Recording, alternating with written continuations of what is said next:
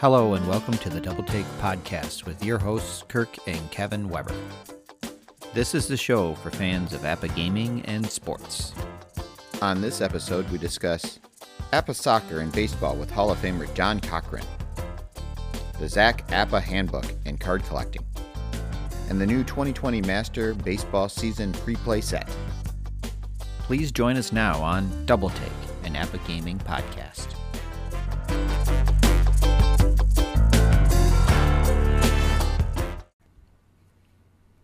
Okay, welcome to episode 35 of Double Take. I'm Kirk Weber with my brother here, Kevin Weber. How you guys doing? And uh, we thank you for joining us. Uh, we have another fun episode uh, of APBA Talk, and uh, we're going to get into some APBA soccer in this episode. Yes. Um, we're going to talk to John Cochran about APBA soccer, among other things. He's also um, big baseball card collection that he has. Basically, he has every season from the beginning. Um, And he's you know been involved in tournaments and at the conventions and stuff. Really interesting um, background for him. Yes. Hopefully he's got that insured because it's definitely worth a few A bucks. Yeah, he also is the editor of the Zach's APBA Handbook.org, uh, basically the APBA Handbook, and is um, you know you can call yourself a historian. He really is an APBA historian.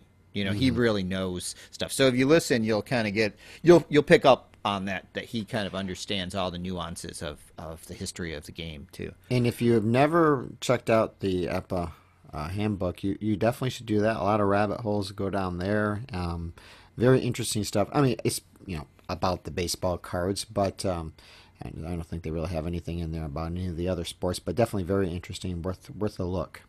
Right. So that's coming up um, after the break here. Um, there's a couple things that have just recently come out um, with a recent newsletter, um, you know, from the APBA company.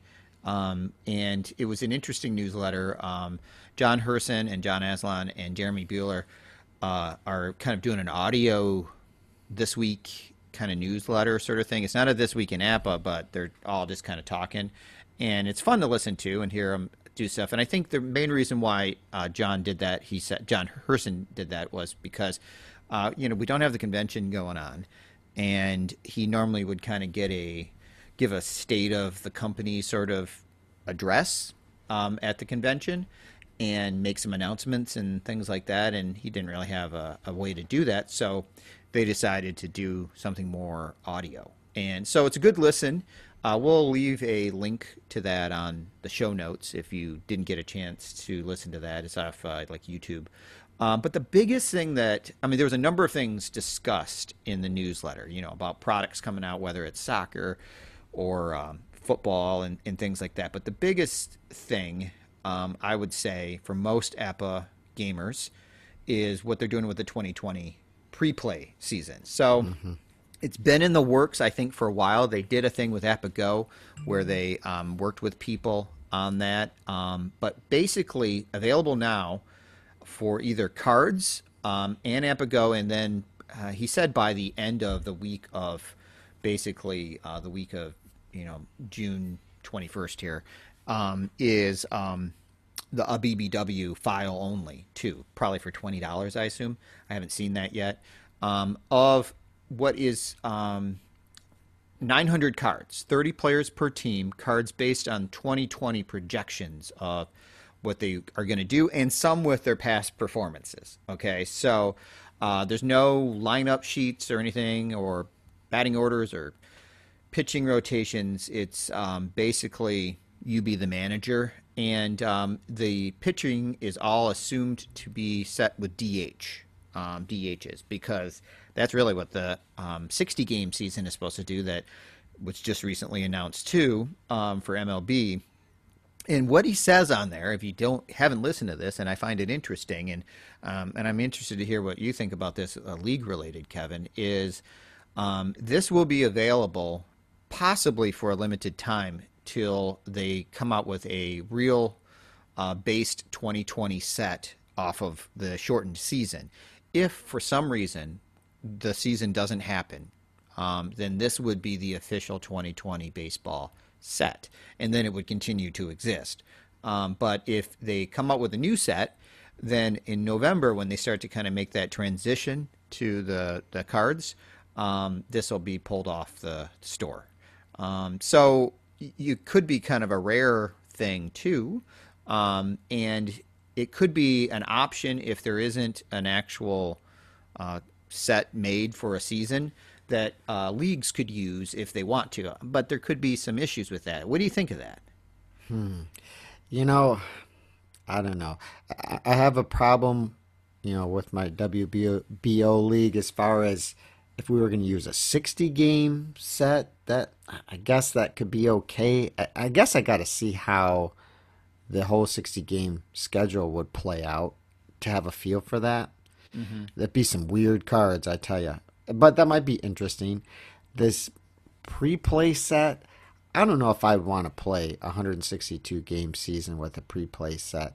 I mean, part of the fun of drafting um, a current year set, I, I think, is that um, guys have surprising seasons that you don't expect. And basically, it's like you're just predicting what you thought they were going to do, and there's no there's no surprise to that. You know what I'm saying? Mm-hmm. You're not. I don't think you're predicting any anything like you know this guy comes out of the woodwork and hits 50 home runs. You know, like you know, mm-hmm. you know we had last year.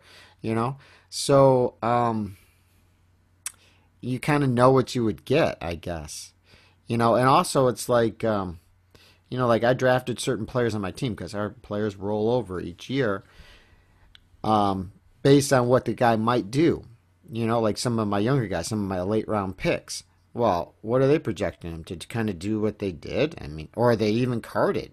You know, did, did the guy get a, the chance to start? Or are they just basing it on last year? Mm-hmm. I haven't really looked into, you know, what cards are there, but I don't know. It doesn't seem like it. I don't. I'm not real excited about doing 162 games on a pre-play set. I mean, I'd be interested to hear what other people say. Feel free to send us a voicemail or message or something. Mm. Let us mm-hmm. know what you think. But that doesn't really get me going. I'd rather buy a retro set like we've talked about my league, like buy 1977, draft those, do that for a year, and then hopefully they'll play a full season in 2021, and then we just go from there. I, I would rather do that. Um, they do have on the website a PDF file that is the the teams and what players are on each team, so that could help people make some decisions. Yeah. Um, it is seventy five dollars for the cards, uh, so it's like buying you know regular yeah. set. Um, so you know you you would think that you would want to to do something with it. Um, you know, just if it were if if they do you know come up with a set for the sixty games, I think that could be kind of fun. Mm-hmm. It'd be interesting to see. I mean, of course, you know, it's only going to be what they did for 60 games, and those other 100 games, the guy might have really stunk. You know what I'm saying? Well, and then but the he was other good thing, for 60, but that would be interesting. I could see that be being interesting mm. for a league, but the pre-play one that does not do it for me at all. The other thing with the 60 game season, it's besides just it's going to be weird also because there's a DH throughout everything, mm-hmm. right? Um, so you're going to have people getting some more at bats that they may might not have. But also, they're going to set up the schedule, from what I read, unless they change this, uh, where um, you know leagues like if you're in the NL East, you play teams from the NL or AL East. You know they try to make it regional scheduling, so you're not going to see certain teams, and so your stats may be better or worse depending on the pitchers mm-hmm. that you see from different, um, you know, leagues and you know different divisions. Um, so it's it's going to be very skewed.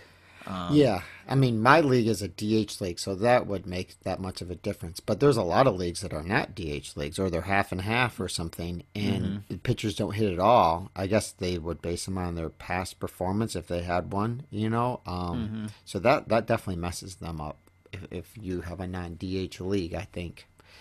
I, I don't. I don't know. I mean, I know APBA is trying to do what they can for this, and, and it's an interesting product. I, I give them kudos for trying to come up with something inventive and different, you know. Mm-hmm. Mm-hmm. Um, but the the beautiful thing about baseball is that um, uh, is the unexpected, and um, something that is just predicting like what I could read out of a fantasy baseball magazine, you know, mm-hmm. uh, for my fan- a fantasy league, you know, because as we know, you know, you've drafted fantasy teams. Uh, the guys mm-hmm. don't do that they don't no. do what they usually. I mean, there's a handful of guys that do, but three fourths of them don't. They either overperform or underperform. Right. You know, so um, it's not realistic. Eh, You know, and it doesn't have to. You know, as we know, when we do a replay or we do a season, it doesn't have to be exactly what um, the guy did, but the card does represent the performance, and the card you might get from a pre-play does not represent what the guy, you know, would. It's to me, it's not realistic. I, I just don't. I don't like it. Yeah, it's it's an unusual product that um, you know I think of a guy like John Cochran. He's going to have to have you know this set and the other if he's going to keep complete sets. You know, but um, Yeah. I um, it's odd. It's unique. Um, I don't think I want the cards. I don't know if I want electronic versions. You know, either APBA Go or BBW. Um, I am just not sure. You know, Well, here's um, here's the thing. Let, let me pose it this way: if you did a pre-play, um, we know the pre-play is going to have our Detroit Tigers being awful because they're supposed to be. So why would I want to play with that if I was just going to like let's say replay the Tigers because they're going to be awful and that's the way it is. But if they play a 60 game season, the Tigers still should be awful, but you never know.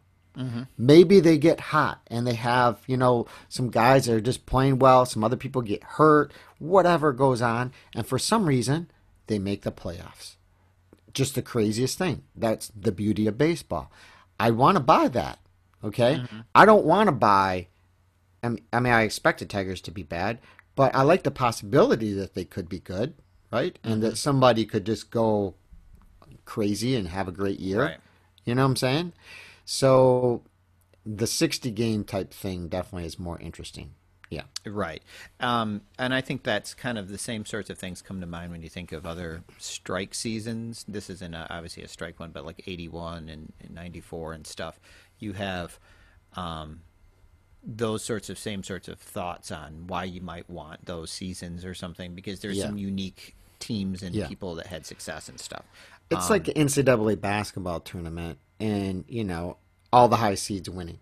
That's kind of like what that does in a way. You know, it's like, Mm-hmm. Right. well, this And guy give- should do well. I, I give credit. I mean, I Oh, know I that Yeah. they had a lot of people that are really big into baseball and looking at stats and and uh, projections and things. Uh, spend a lot of time putting this product together, and I, I'm sure it's a nice product. yes. Um, but it, what some people spend the money on for what they do with the product, I don't. It doesn't really. I mean, It's a niche product. You know, only Yeah. a certain type of, of uh, fan might want to, to spend their 75 bucks or really, 20 I think to get it. who Yeah. they're talking to is the people that miss baseball and want to have current people right now to play with um, and emulate a season. Um, kind of like what people do with, um, you know, like a PlayStation, you know, MLB The Show or something like that, where you can work through it. Um, and there's a reason why there's not a ton of pre-play product because that's not really It's a niche thing. yeah but it could work and i think i, I kudos for throwing out something there. It'll be And- interesting to see how it does. You know, and it and it does position the company business wise they have a product that can be used for people that are that if they want to for a league it's an option gives everyone an option if they want to do that if they do have a season they can go to that 60 game season if they want to um, and they've made decisions and you know rather than what are you going to do what's going on they've already they, they, they've There made a go. decision Yes. here it is. Um, so fine, it's kind of cool to to see that. Yes, so, it is. Um, so I was happy to hear that, and um, you know, I'd we'll be see. very interested um, in listeners that, that buy the pre-play product to let us know what they think of it. If if they, you buy it, please let us know what you think of it and how it plays and things Mm-hmm. like that. I also think it would. Uh, I, I mean, we would love to talk to somebody about that. The other thing, I I'm really hoping that the 60 game season happens too, because I think this would be super unique. You'd have two 2020 card sets. Mm-hmm. Yeah. You know what I'm saying? Like two completely different Oh yeah. products for the season. And then like you go to a tournament and you're like, I'm using the 2020 Nationals. What's one? The pre-play or something. I mean, it's it's yeah, if, yeah, if yeah. you know what, and that serves 2020 right because it's just a weird year. Yes, but is. but like it's like I really I really want to see that because that's never happened where you've Yeah. had two entirely different I want two products this two baseball products this year, and I don't ever want it to happen again. Yes, Yeah, and I'd like it to be uniquely just that. one. Remember back in 2020, you know, we're talking Yes. like you know a long time from now, uh, when they they had two products. Yeah, no, Mm-hmm. right. Um, but it it looks like it has a good chance that might happen. Oh, I think it's going to. I think it. You know, right now I would say yes. It's probably going to happen. Yeah. So that's kind of cool. And then what do people prefer and stuff. So um, good stuff. Um, we uh, we're going to take a quick break, and then when we come back, we'll talk with APBA Hall of Famer John Cochran. So please stay with us.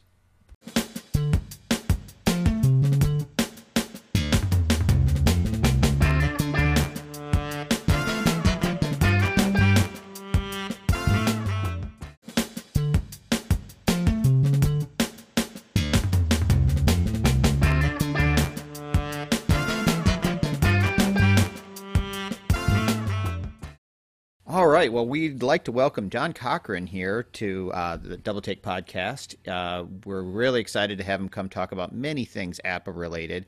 Um, and one topic that we haven't really been able to get into is APBA soccer. And we're going to start off with that um, in just a minute. But thank you for joining us, John, on Double Take. It, it, this is entirely my pleasure, guys. I will. Uh, I have been known to go far and wide uh, to uh, for the privilege of, of running my mouth at people about APBA. So uh, so you guys uh, you guys uh, have offered me a wonderful opportunity here, and I couldn't be m- more pleased to be here. Oh well, we're Well, we're glad you. to have you. Yes. Um, so let's start off a little APBA soccer. Can you tell us kind of your origin with getting involved with APBA soccer and the product that it is? Well, before before it ever came on the market, as I was saying, I I actually was involved with APBA Soccer. I wasn't involved at the very start of it, but I was involved with it before you could you guys uh, could go out and buy it. Um, uh, the when when the game was originally developed, of course, they wanted someone to beta test it. You have to beta test anything in this. Well, if you've got a brain, you beta test anything in this Yeah. world. and uh, that's, Mm. uh, and um, and and John Herson, who is uh, not by background a soccer person, his real background's American football. Um, asked around the APBA community, uh, okay, who do we have around here that a really knows his APBA, but b also is uh, a really big soccer person, a really big soccer fan, and and not at all surprisingly, my name came up there. Um, uh, I don't know exactly what who told who what, but uh, but my name came up there, and so John Herson contacted me and said, if I send you some uh, some files, they were just Excel spreadsheets at that point. There was nothing formal. Will you play this game a little bit and tell me what you think, and and tell me what we need to do with it? And uh, and I did, and we went through some of that, and uh, and lo and behold, uh, and interestingly enough, the version that I beta tested uh, had some more complexity to it than what came on the market. But I think, and I didn't really object to that, but I also didn't object to them r- reducing uh, some of the complexity because uh, we all understand that uh, that accuracy is one thing in in uh, in gaming, but uh, play value is Mhm, is yeah. another thing. That's, uh, Playability. that's yeah. very much of a term of art in the in the world of, of, of putting together and marketing games of all of all types. And uh, that was and the play and and the, the the one change they made to simplify it a little bit uh, definitely helped the play value. Also helped the accessibility to people who are not soccer people. So it came on the market. Then I thought the game. I thought the basic structure of the game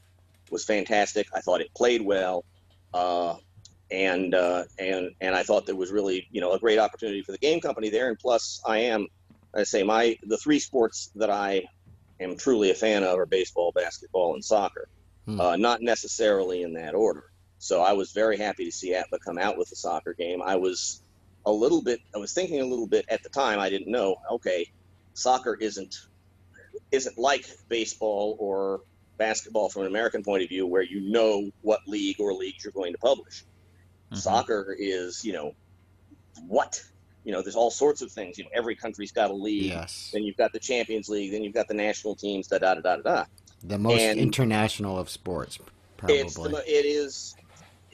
It's a story about that that I'll defer to later, if at all. But anyway, the and what what wound up happening is that that he's publishes all of the big five European leagues. He publishes a Champions League last 16 set. He publishes MLS and he publishes World Cup sets.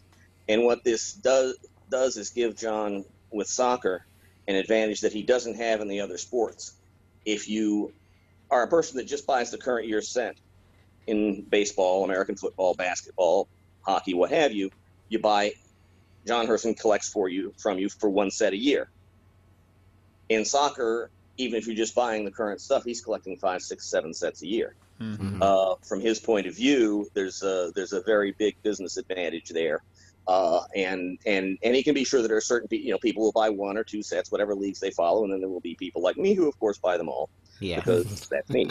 And uh, the uh, the uh, the the I won't mention the name of one fellow Hall of Famer who uh, who who doesn't even have to bother to place orders with John Herson. He simply uh, John Herson knows that anytime he publishes anything, he simply sells it the first set to this one Hall of Famer. Uh, but I won't. Uh, but I'm not at liberty to tell you who that is. It's not me because I don't. There are sports I don't follow. But uh, but uh, then what happened with the soccer game a few years after it came out? I don't know if you guys were playing it or following it at all. The packaging changed and the rule book was rewritten. And the rewrite on that rule book was something that I was very heavily involved in because quite the original rule book, quite frankly, okay, in terms of selling the game in this country, probably reasonably okay. But if he ever wanted, and I don't know if he ever wants to, uh, try to market the game in, say, the UK or uh, or um, uh, the the uh, the uh, excuse me a second here. All right, that's fine. If he ever wants to say try to market the game in the UK, and I don't, and I'm not sure there would be a market, but there were so many Americanisms and terminology in the original rule book, uh, and he needed someone who understood the UK, how Europeans discuss what they call football, to cleanse some of that. For instance, uh, and it sounds like a small thing, but believe you me, if you put it something like this on a store shelf in in in, in Sheffield, you'd get laughed off the island. Uh, there was reference in there to the to the people who play right in front of the goalkeeper in soccer as being defensemen. Hmm. No, there's no such thing as a defenseman in soccer. Uh, that's a hockey term. Those Right. people are defenders. Doesn't sound like a big thing, but you couldn't market in Europe with that with that terminology. They, you, you'd be laughed. You know, who, who let these bloody Yanks think they can do anything with football? In a way, you'd be gone. Little Mhm. things like that.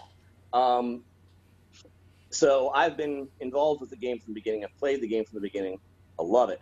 Uh, it is in point of fact now, and mind you, this statement is limited to the three sports that I follow. For, but I've been playing the. I started started playing APBA in 1968, uh, which is don't bother to tell me how many years before you were born that was. I don't don't need the reminder. But uh, uh, and I've played all sorts of games. I've played APBA's games. I've played other people's games.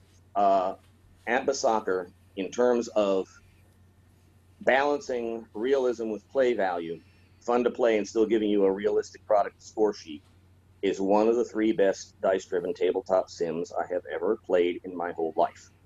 The only two that I would put in the same category are the old fast break basketball that existed in the 70s and 80s, which is the, for my money, the only real viable basketball sim that's ever been done. And unfortunately, it's been out of print for 30 some years. And of course, APBA's Basic Baseball is the is the is the king. Uh, that's Mhm. that's the, uh, that's the absolute king. Yeah, you can do things to make things more statistically accurate. Uh, one of APBA's major competitors, uh, you know, the, the adherents to it always say, well, it's statistically far more accurate. Yeah, but playing it isn't like having fun. It's like doing accounting, Yeah. Which which have being a retired accountant, I should know. So uh, that's uh, you're not having any fun at it. Precisely what is the point? So uh, so I, I really love APBA's soccer game. The one thing I like to tell people, two things I like to tell people. I will use the name of another Hall of Famer here. You'll probably say in vain. Roy Langens, who uh, is of course the absolute you know, dean of APBA fans, uh, and somebody I've known for many years because he's right up the road in Baltimore. Um, was also not a soccer person. He's the wrong generation, the wrong part of the country, everything else. Uh, but being a loyal APBA person, he bought the soccer game and then had had me explain to him, you know, what's the difference between the English league and the German league? You know, what's what is the world of soccer? What is he trying to simulate? Uh, he became absolutely hooked on the darn thing and did a major replay project with all the different leagues and just just loved it just because it was that good of a game. Mm-hmm. Um, the other thing I try to tell people is, look at those of us who play solo replays are always trying. Oh, gee, but doing a complete replay is tough. Well, there's a way you can say you did with the soccer game. You can cheat a little bit say you did a complete replay on something and be accurate without killing time. The la- the soccer set they put out every year for the last 16 of the Champions League, because that's a knockout competition. You can do a complete replay of that set by playing 29 games, hmm. that's all all that is involved in the last 16 of the Champions League. Uh, the, the it's a knockout competition. The, everything but the final is two-legged ties, and then the final is a single game, and it comes to 29 games. Trust me. So the um, and and that's good. The game plays well. You can play it. You can easily once you get used to it, which doesn't take long, knock a game out in under an hour. Mm. It's oh yeah. Really, but even for like, somebody that's not that familiar with soccer, like mm-hmm. you know, asking for a friend. Yeah. uh, it's even for someone that's not that familiar with soccer the biggest problem that they have with the soccer game, and I think maybe you know maybe one day we'll have to go back and look at the rule book again on this, but I leave it to John Herson. People seem to have a devil of a time getting their first game started. Hmm. Uh, and a lot of that, I think, is, is lack of familiarity with the sport, which you don't have yeah. with the other APBA games. Uh, most Americans are familiar enough with all the other at the sports behind all the other APBA games. You know, I'm not a fan of American football, but I have a, you know, I know the difference between a guard and a tackle, and I know there's 11 on the side and all the rest of that. Um, mm-hmm. A lot of people, a lot of Americans don't know that for soccer. It depends on where you live and what age you are and things like that. And I've helped a lot of people with that over time. There was one time where John Herson said to me, "Hey, you know, this guy got this guy up in Pennsylvania. We can't get a game started." I said, "Fine." And we got on a phone call. I was on the phone with him for half an hour, uh, uh, getting him set up. Another half an hour, he played one half of the game, and then he said he was ready to go. So, mm-hmm. uh, and I've done that at conventions with people. Uh, you know, sat down and showed them the game. And the presentations I do at the conventions on the soccer game are different than the other presentations. If you go to uh, the football presentations at the convention, which are invariably done by Greg Barrett and Ray Dunlap, um, uh, also oftentimes Greg Wells participates in that. Um, mm-hmm. uh, it's very much about esoterica. Uh, when I do the soccer presentation, I assume that I that I, am only half teaching at the soccer. I'm half teaching soccer, mm-hmm. and uh, and it helps. I think one of the things that helps is not only I've I always been a soccer fan, but for years I was a referee in the youth soccer leagues around this area. Mm-hmm. So I, my knowledge of the actual rules of the game of soccer are better than even the even the average intense fan because you know if you ever train to officiate a sport you find that you learn a lot more about the rules than you thought you, there was to know. And, uh, that's true in anything. And that's definitely uh, true. The fact that I, you know, the fact that I can explain, there's only really one complicated rule in soccer, and that's the offside rule. And the fact that I spent years having to explain that to irate parents of of eight year olds whose parents thought they were incorrectly that they were going to be the American Pele. Uh, that's, that's uh, you know, after you do that on, on a field a few times, uh, it, it, it, becomes fairly easy. So, uh, so it, it's an absolutely fantastic game. But yeah, nowadays in the in the United States, virtually all of the English Premier League games are available either on TV or streaming in this country. Most yep. of the German Bundesliga games, a lot of the Spanish, Italian games, even some of the French league games. Uh, so if people, you know, want to say, well, gee, what am I trying to, uh, to, uh, you know, to, to uh, simulate? Uh, spend your, t- take a, sat- a weekend, spend your Saturday and Sunday mornings staring at NBC Sportsnet, which have all of Saturday and Sunday mornings usually devoted to the English Premier League. And, uh, and you'll get a good flavor for it all. And then you, as I say, that's a set, that's usually the first set out for a year and uh, and and it's uh, and, and you can you can go with that. The nice thing about the soccer, uh, the card sets come with a card for every player that played a competitive game for that team for the year. Hmm. You don't have to worry about that sort of stuff. Uh, the only thing you have to be careful of is that because of that, this is, I think, unique to soccer, APBA soccer, is that if a guy got transferred midway through the season, he'll end up with, with cards on two different teams. And Oh, okay. they will card them both ways. It's, they don't do it like they do in baseball.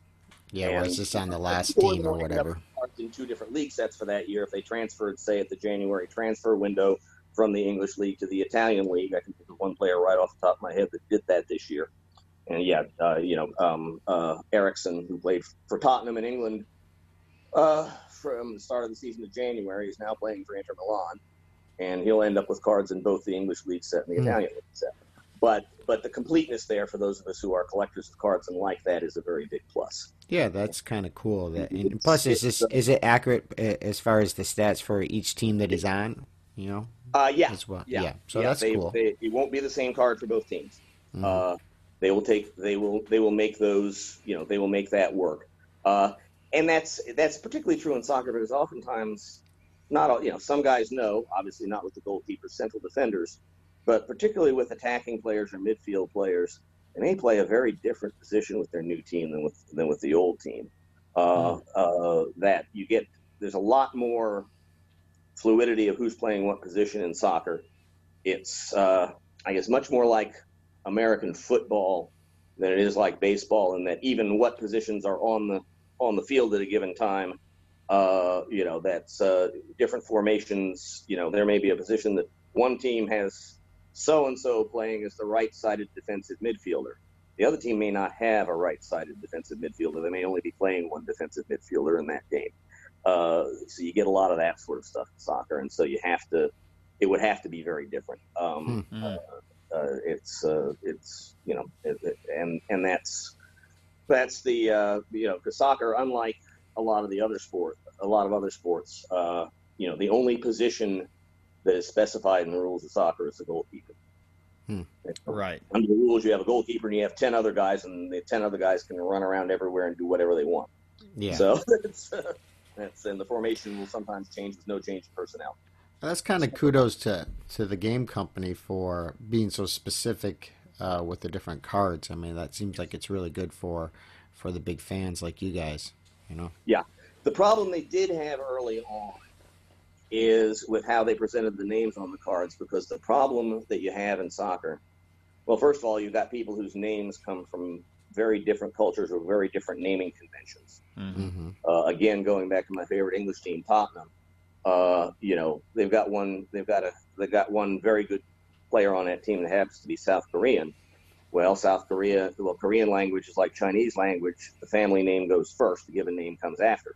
Hmm Uh, to say nothing of Hispanic culture, where where behind your family name that you really go by is usually your mother's maiden name Yes. to say nothing of the fact that virtually all Brazilian, a lot of Portuguese, and some Spanish players play under a single name, and that single name may be a pseudonym.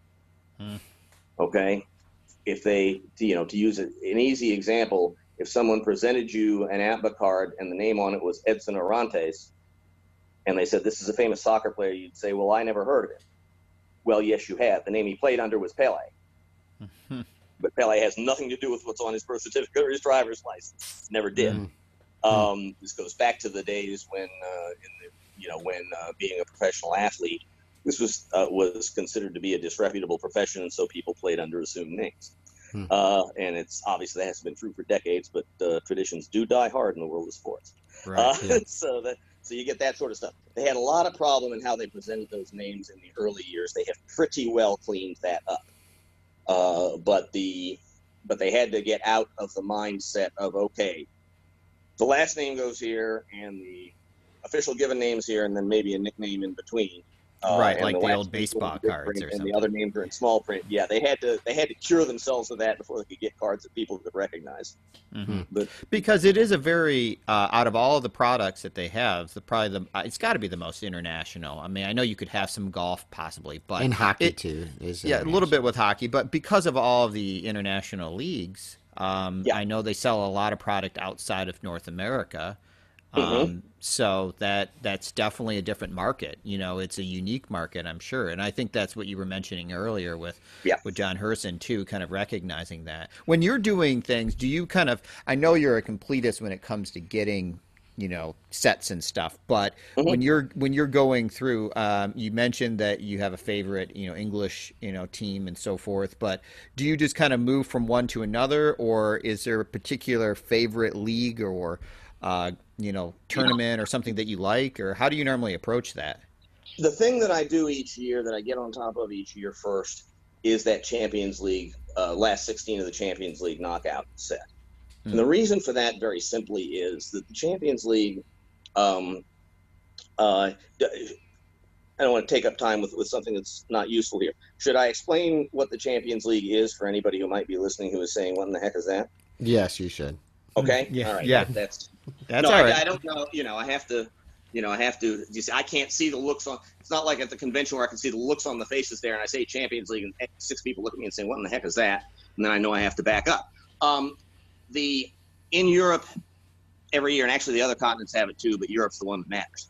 Um, the because uh, the European leagues are the best leagues because that's where the most money is. Hmm. Uh, that's where the most TV contract is to pay players to come.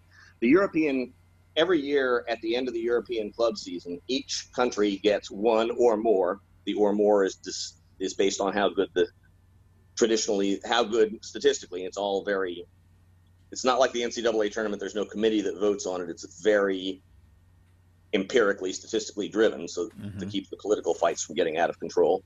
Uh, but one team, if you're Kosovo, or four teams, if you're Spain or England, are allowed then next year to play in an extra competition called the Champions League. This is the other thing that's weird about soccer is that teams don't just play in their own league. Uh, a top European team will play generally in four different competitions in a year, mostly in their own domestic league. Mm-hmm. But they will also have a couple of domestic cups, things like the FA Cup and the League Cup.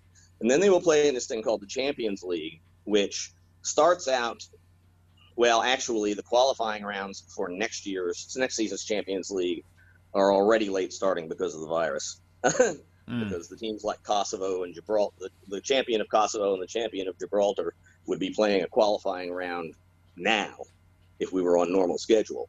But they play that down, and then yeah, teams enter whatnot. They play it down to where in September of each year there are 32 European teams, again, all from the top based on the prior year's performance in their own leagues, that then play uh, a, a, essentially a miniature World Cup for the right, remainder of the fall. They mm. split them into eight groups, uh, four teams each. They play a double round robin, home and home.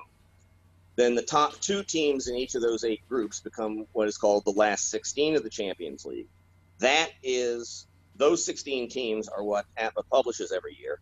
Mm. They then come back in the spring, play uh, a knockout competition that's two sided ties, home and home uh, uh, down to a final, and the final is a single neutral site like the Super Bowl. Hmm. Uh, it was supposed to be in Istanbul this year. That's not going to happen. That's been changed because of because everything's been changed because everything we knew six months ago is wrong. But hmm. uh, the um, and but what you wind up with there, those last sixteen, even a, the most casual of soccer fans will recognize every year 14 or 15 of those 16 team names, and they will hmm. recognize the best half a dozen players each on almost all of them. It's the best of the best. It's the it, it it's you know it's it's as I say it's you know okay it be on a given year. Well, if the English season ended now, then for next year it would be Liverpool, Manchester City, Leicester City, who's a little bit of an outlier, although they've done it before, and Chelsea. Okay, well, at least three of those four teams you've heard of if you're not a soccer fan and the German teams, Bayern Munich, Borussia Dortmund, da da da, Spain, always Barcelona, always Real Madrid, uh, always Juventus in Italy. They're always right there in those last 16. And for a casual fan who doesn't want to be burdened with playing a whole bunch of teams that he never heard of, I mean, let's face it, if you're playing, you know, Burnley versus um, versus uh, Huddersfield Town in the English League, the odds that you know even one of those players, if you're a casual fan, are fairly slim. But I might not know any of them right off the top. But uh, it's it's the best of the best. And once again, 29 games, which means about 29 hours of play, and you've played the darn thing out.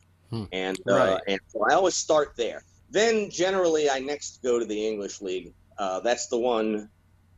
That's really not my primary soccer. Uh, you know, not in my heart of hearts, but the one that's in my heart of hearts, uh, he doesn't publish each year, and he shouldn't, which is the Scottish League. And um, because my grandfather was a Scottish immigrant, is, is where that all comes from. But uh, the English League is, yeah, I watch the English League closely. I do watch virtually every Tottenham game, and uh, so that's the next thing that I that I play with. You know, even even if you wanted to play out the entire English League, Premier League for a year, let's see, uh, 380 games. It's a lot of That's games. uh, you know, if replays go, that's not that bad, particularly when you're talking about less than an hour a game. oh, Uh, yeah, there's, a, there's a lot you can do with it. Uh, but I generally go to that. Uh, the next league I'm closest familiar with is probably the German league, um, uh, more through some friends of mine than anything else. Uh, uh, I, you know, I have no particular allegiance to Bayern Munich, but because of some friends of mine, I've seen a lot of their games in recent years, and that's, you know, that's one of the top half a dozen clubs in the world. Uh, so those are the ones I tend to go to the quickest. People ask me, well, what about MLS? Well, if you're if you're a, a world soccer fan, MLS is the equivalent about the equivalent of maybe watching a ball. Mm, Uh, yeah, yeah. sorry. Um, That's what uh, I've always kind of got the impression of. Yeah. yeah it's it's uh, you know it's you want you want to root for your home team uh, i was at dc united's first home game ever back in 1996 whenever the heck it was uh, but uh, but it's hard to watch when you're used to watching the good european leagues it really Yeah. is difficult. And I and I think Uh, if you have a, a franchise in your city, you know, you live in Chicago, you got a team or something, you know, that's great. But if Yeah. not, you're probably not really paying attention. yeah yeah. Now, would you say Washington not, not only had a franchise here, but it was the most successful MLS Right. franchise in the early years, uh, Mhm. and had several well-known names uh, at, that people knew after the '94 World Cup, and so we sort of got a head start on it. And now we have a nice new soccer stadium right next to the Nationals Park, which helps. But um, Mhm. but uh, but that's because RFK. Everybody always loved RFK, but the next time the big bad wolf comes to town, RFK could be in danger. It's people Hmm. forget that's a darn near a 60-year-old building now. Mm. Yeah. So, so Now, if somebody was to start, you know, they wanted to purchase, you know, APBA Soccer for 30 Mhm. bucks, and Yeah. I think you get like some classic European teams. Would you say a good You- play you uh, get- you addition get would four be? of the teams from the Champions League is what you get. Oh, okay. So Yeah. really, it, you know, if you had a Champions League set, that you- you're really going to get some kind of greatest hits sort of teams from a season, Yeah. and that's a really probably a good way to to kind of Yeah. kick off for somebody Yeah. who's kind of looking. All right, that that makes sense. And you know, we we always have some listeners that um, are thinking about different products and stuff. But that you know they sometimes wonder, well, how would I go about doing that? You know, There's probably Yeah. some casual fans that you know they don't really know where to start. And the big thing I'm wondering too, because you know I would, I'm not a big soccer fan at all, but um, what specifically? I mean, you get people hooked on soccer that are not soccer fans on APBA Soccer. Why do you think that they get hooked on APBA Soccer, even though they're not really a big fan at all? Yeah. What do you think the Well- game does for that? What we will politely call the Roy Langens effect. Uh, Yeah. I'm quite Okay. sure that Roy Langens played by the within a week of getting the soccer game, had played more games of APBA soccer than he had ever watched live in his life. Yeah, um, yeah. uh, I'm quite sure of that. I just know I know him well enough for that. He again was well. He grew up in in Baltimore in the days of Johnny Unitas, so his idea of football had nothing to do with soccer. Mhm. But um, uh, it's because it plays as well as it plays. When I Okay. talk about the play value of the game, when I talk about fun to play, uh, this one is really right up there, guys. It is Okay. really that good. And plus, the game of soccer, even if you don't know it well, but in, but soccer now, this is tough for Americans. We all grow up on baseball, and we all understand all of its intricacies. Baseball is a complicated game. Okay, if you're not in, from America, getting up to speed on what's really going on in a baseball game doesn't happen overnight. Right. Uh, I mean, well, this this the story I always tell of my father and grandfather uh, attending Game Seven of the 1924 World Series. My father was 10 years old at the time. He made my grandfather take him, but then he had to sit there and explain the game to my grandfather because my grandfather was not originally from this country and really had a rudimentary understanding of baseball. Um, but soccer is just the opposite. It is the rules of soccer are as simple as any of the team sports by far. Um, it is that's one of the reasons it's become an international game. And this is not this is sounds funny, but it's not a joke. You can have international. You have two teams that don't speak the same language, and the referee speaks a third language. Doesn't really matter. Right. The ability to speak the same language to uh, as the other team and the referees doesn't really do anything in soccer because it's that simple of a game. The entire official rules of soccer fit easily, I think, on, at about 10 point type on two sides of, a, of a letter size sheet of paper. I mean, it's not a big deal. Uh, the offside rule is the only one that is that is a weird mess, and that's worse of a weird mess for Americans because they're so wired into the football offside rule that they don't understand the American football offside rule. They don't understand the one in soccer is or hockey, uh, or hockey, and it's entirely different. Yeah. Uh, Mm-hmm. Because the one, in, yeah, the and, and it has to do with the fact that, that what puts you on or offside in soccer is fluid. It's not a fixed line, uh, or even a line that was fixed by the line of scrimmage. Um, it, you know, where being on or offside in soccer can move, you know, can move in half a second. Uh, so, uh, so it's very, very difficult for people. And uh, but other than that, the rules of the game are very, very simple. Uh, that's why it's such a great kid sport. That's why it's you can you can get people from two entirely different parts of the world plop them on a field and they can play it without getting into a hassle over the rules. Uh, and so, yeah, learning what you're trying to simulate is easier than baseball or American football, certainly. Uh, and uh, and then the game plays really, really well. And again, there are names unless you're unless you're living, you know, in an absolute hole or you're some sort of conscientious objector. Particularly if you get that Champions League set, there's names in there you know. You know the name of Lionel Messi. You know the name of Cristiano Ronaldo. Uh, uh, that's uh, that's you know those are those are not names that are unknown. I say unless you're you know you know unless you've you know just came out of the cave and still think World War II is going on.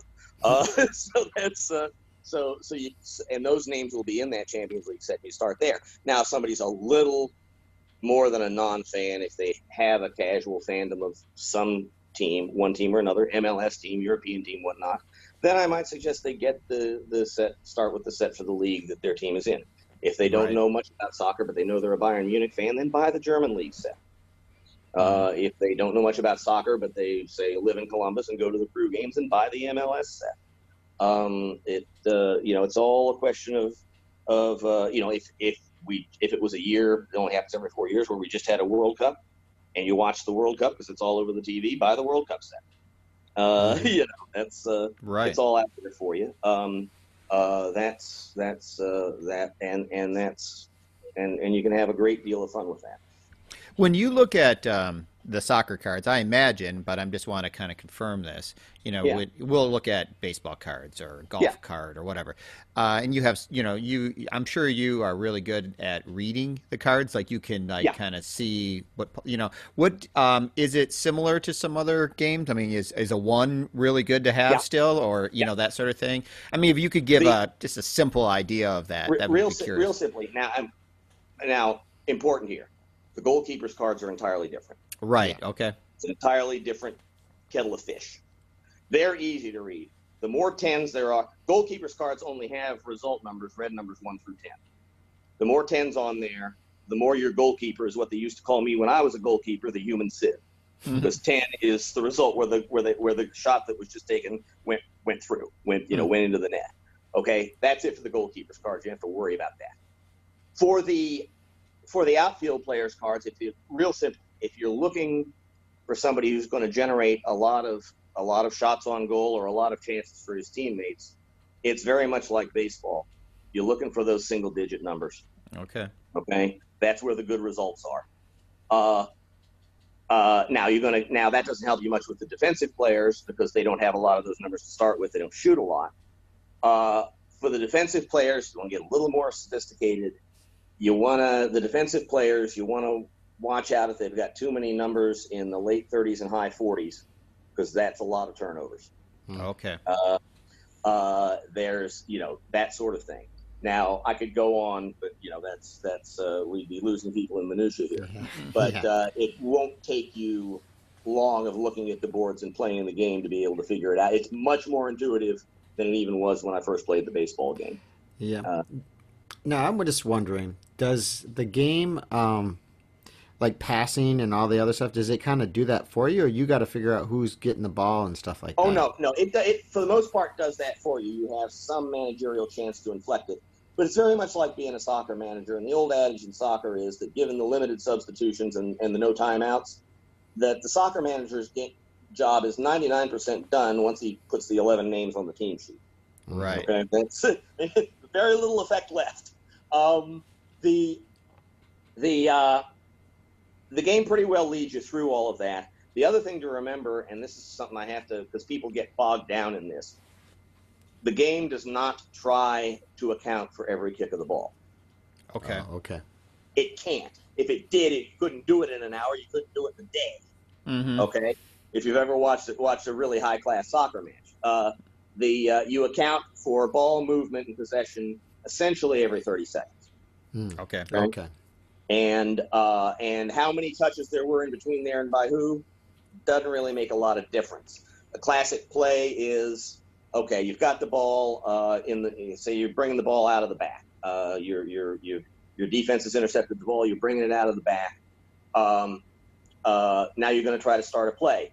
You will roll the dice for the defender or whoever's got the ball, probably you know, assumedly near center, near midfield. And what you're going to get back is a result generally, unless you get a well, good result from there would be okay. I'm going. I've I've got the ball only this far out from goal. I'm still in possession. Maybe I'm just outside the penalty area, or maybe in the corner, which would be very good. And player number X has the ball, and the players you rate your your your ten outfield players at the start of the game by each player is rated for how much he goes forward, Okay. how often he comes forward, which isn't necessarily a function of of position in soccer because it can get very weird. Uh, and uh, okay, and if, for instance, off of that roll, I get a uh, I get something like a, a C2. Okay, that means my second most offensively minded player's got the ball in the corner. Okay, well, if, if I started my play 30 seconds earlier at, at midfield, that's a nice result. Mhm. okay, I'm Yeah. very much on the attack. Uh, of course, I could roll something that says, uh, "Sorry, the uh, the defense has intercepted a pass," or you know, they've cut your play out. I can roll. Sorry, your guy with the ball just committed a foul. I can roll. Well, lucky you, your guy with the ball just got fouled. Mm. Uh, I can rule. Sorry, the the pass forward was offside. Uh, and then there is, and there's exactly one of these on each card, a reference to uh, what master game players would recognize as a rare play chart. okay. Okay. Uh, and that's uh, and you go on from and you go on from there, and you can get and that's where you can get injuries and all sorts of other strange things. I managed to talk John Herson out of adding a pitch invasion on there uh, because, uh, in point of fact, the days of, of fans regularly invading the pitch in in high level European games are that, that's that's that was over several decades ago. They figured out how to stop that. Yeah. So uh, so that's uh, that's you know that's an '80s phenomenon. So, So- uh, those sorts of things. So So and- timing though, and- timing. How does the timing work on it? And you do you have to like make marks? There are certain dice rolls.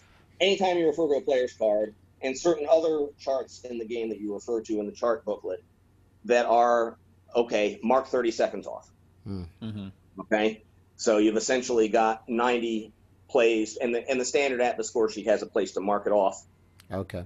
for that way. There are there are things that cause there to be extra time. If you've ever watched a professional soccer game, Right, you know, yeah. these Injuries and time added because time got wasted by something, a goal celebration, an injury, a substitution, you know, uh, the plague of frogs, you name it. And A guy uh, faking an injury. there are ways to, end, to, to deal with that, and uh, and you go from there. Uh, and but then there are certain other things. Okay, trying to figure out which player has the ball. That's that's a rule that you don't mark time off on because that's just you know that's that's an administrative thing. The game is very well constructed in that regard. Sounds like it. Now, do they have um, specific things for like uh, corner kicks and set pieces and things like that, or is that Absolutely. yeah? Is that more of a master game thing, or is that no, no, um, there is part of the basic? game for this thing. Oh, Um, okay. Uh, there, there, there is only one version of it that's out there. There are Okay. some optional rules, but there is no separate master game. Actually, there that's is in good. Hmm Uh, yeah, the um, one of the things, the biggest thing I, I successfully talked them out of when I was beta testing, it was very clear that whoever had devised this part of the game had watched way too much of their kids' youth soccer and not enough pro soccer. um, I don't know if you know the difference between a direct or an indirect kick in soccer, and if not, whether I, I want to explain that. I know, but it, but yeah, I mean, yeah, yeah. there are certain free kicks that you get for a foul that um, if you kick the ball from there straight into the goal, it counts. That's a direct kick. There mm-hmm. are others where it's got to have another touch first. That's an indirect kick. Um, indirect kick fouls, with the exception of offside, don't occur in professional soccer. They occur in your kid's soccer game. They don't occur in professional soccer. Right. The things that you can get called for an indirect kick for in professional soccer either A, don't happen, or B, they're overlooked because these are professionals. And whether or not somebody kicked too high without without running into somebody is just simply not something we're going to stop a game for. Mm-hmm. They had originally that that that that anytime you had a foul, you did a 50-50 roll for direct or indirect free kick, and I talked and I successfully said no because I just at the time I just I think got done watching all of the 1998 World Cup either live or having taped it all, and I think I saw one indirect kick foul in the entire 64 games of the mm, World Cup. Right. And and you just now offside's an indirect kick, and that's it. In the APBA soccer game, that's it. You get an indirect kick on offside. Everything else is direct. There is a way um, if you're in the closest area to the goal and on offense and get a pen, and get a foul called. There's a one out of three roll as to whether that was inside the box for a penalty or outside the box for a regular old direct kick. For every foul, there is a roll for the person committing the foul to see if he got a card. Yeah. Uh, mm-hmm. uh, yellow or red. Um, yeah, that's all Which taken into account. Uh, you get to pick who takes your corner kick. Every player is rated for it, uh, for how good they are at it. But uh, but you roll the dice to see who actually came down with the with who, who was on the receiving end uh, it's it's pretty well constructed. Hmm. Um, throw like in, it. it's all accounted for.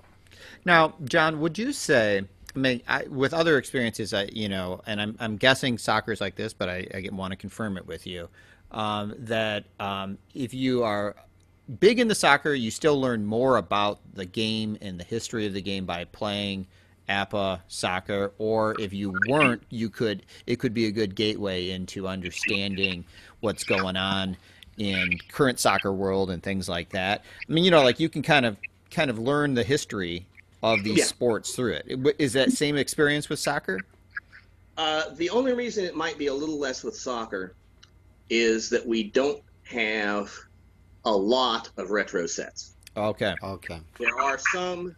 There are some great teams of the past. The great national teams of the past, like 1958 Brazil, which is the the uh, the the team which uh, a 17 year old Pele announced himself to the world and mm-hmm. won the World Cup and things like that.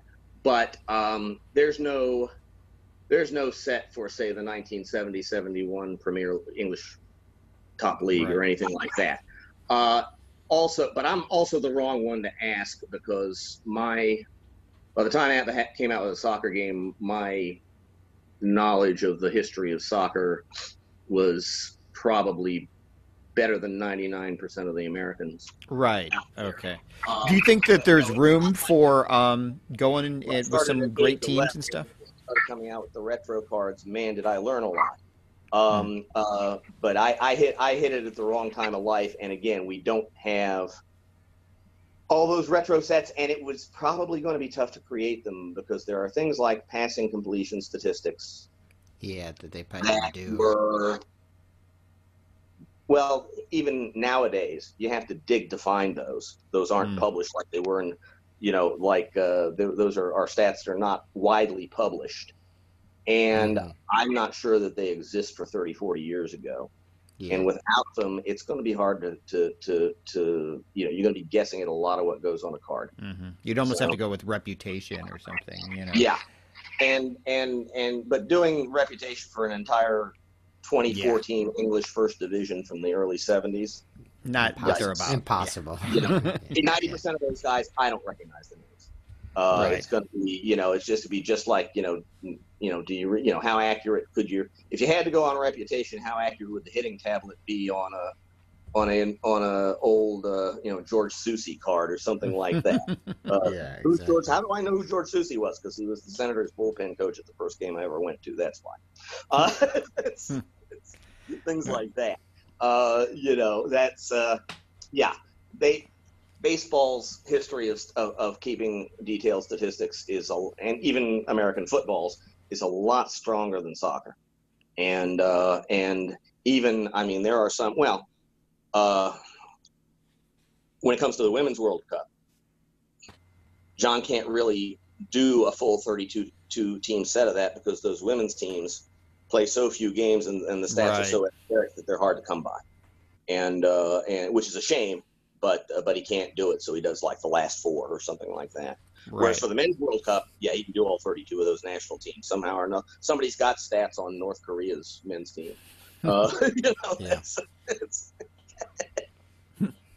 So, um, there are a couple other things. I mean, I I've learned a lot already here about APBA soccer, but I thought we I'm maybe could talk about um, a couple other things that you're involved with APBA wise, and um, one of those that I'd like to touch on is your large APBA baseball card collection, or just APBA collection in general, and uh, what you know, maybe some details on that, and uh, what what what inspires you, you know, to do that, how you store it, you know, just whatever kind of comes to mind Yeah. there. But I know you have a very large one. You're kind of known for that, one of the largest ones Yeah. in existence, I think, right? I, I have probably, I'm probably not being hyperbolic when I say I've got one of the best dozen collections there is.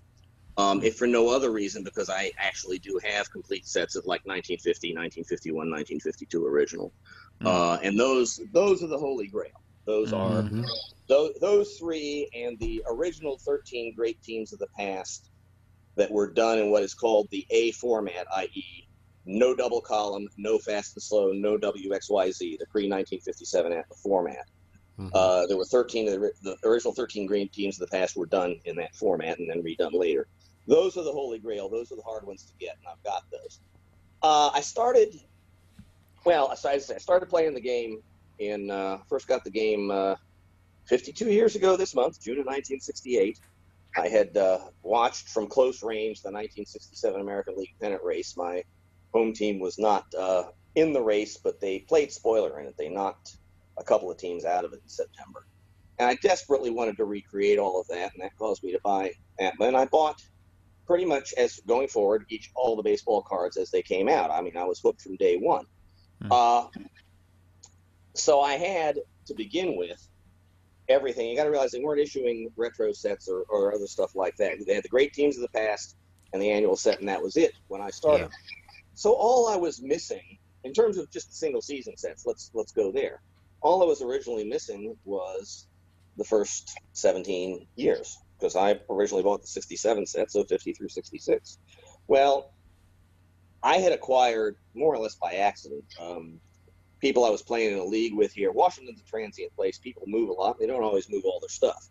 I had acquired 62 through 66 from guys in our local league who essentially just left and, and gave them to me or sold them to me because they didn't want to move them. Uh, and so I was only missing the original 12 cents. Right. to begin with. You're like, I can do this. Well, I I never really thought about it. Again, we're talking about time. You know, I was in grade school, high school, college, starting a career, da da da, buying my first house, all the rest of that. hmm We got around to the late 1990s, and all of a sudden, there was a guy by the name of Ed Zach. I'm sure that's a name you know very, Mhm. very well. Mhm. Uh, uh, certainly one of the one of the first face on the, uh, at worst, the second face on the uh, Mount Rushmore of APBA card collecting. And I had acquired uh, his the second edition of his printed handbook. It wasn't just the data that was in there that, that got to me. It was the way he wrote about collecting, uh, the enthusiasm Ed had for APBA baseball and the cards. Literally, to me, leapt off the pages of that handbook. Hmm. By then, it was the late '90s. The second edition of the handbook uh, uh, had to be pulled back from the publisher so he could cover the '98 set because he wanted to so badly because of the McGwire Sosa hmm situation. And by then it was 1999, and by then I was uh, a little further along in life, and I realized I'm only missing 12 sets. I wonder how many of them I can get if I try. Well, back then we were essentially still operating off the ads in the APBA Journal. But operating off the ads in the APBA Journal, I got about half of them. Hmm. Then, right about the time that was petering out, along came eBay, hmm which completely. Uh, I actually wrote an article about this in the APBA Journal in the back in its latest years when Eric was running it, um, which now it caused a spike in prices. Right. But with the spike in prices came a lot more availability. Yes. Sets started shaking out of the woodwork because people could get money for them, and because there was finally an efficient market and an efficient way of communicating. hmm And lo and behold, uh, I eventually did, by hook or by crook, uh, acquire them all.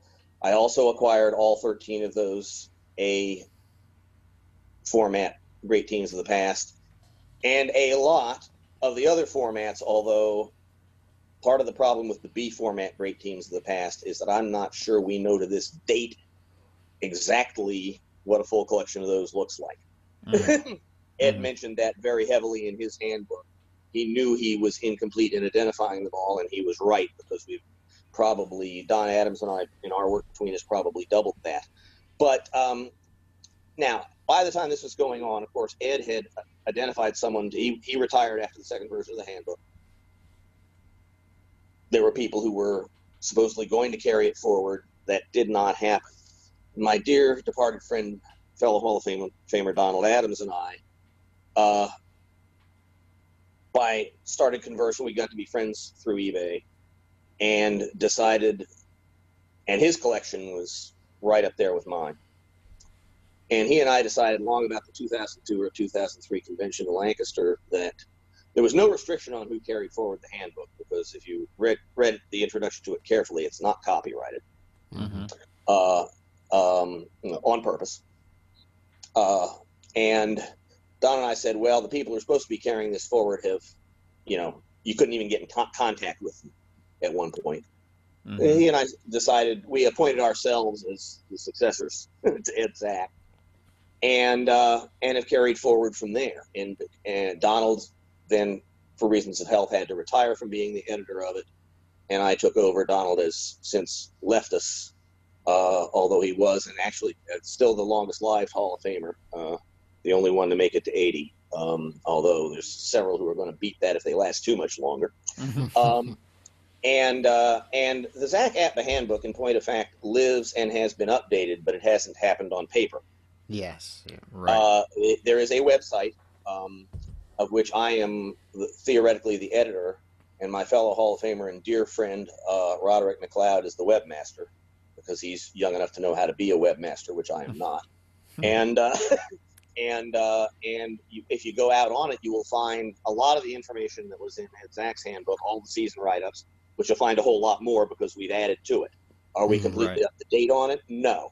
Uh, real life keeps intervening in these things, Oh, but yeah. uh, but we're still pounding away on it, and there's still more out there. And what you will find is, yes, some of the articles have changed because we found out different stuff. If you want to see a real big difference, look to the article on the original 1953 set. What we found out about that after Ed put out his handbook was very interesting stuff. Look at the work on the great teams of the past, particularly the B formats. Uh, all sorts of and, and and the C's and D's, but very much the B's. All sorts of interesting things have been discovered and found there, and we're still finding out stuff. Uh, one of the things on my to-do list, which probably take me till I'm 100 to get to, is uh, a large commentary item on the 1955 original 55 set.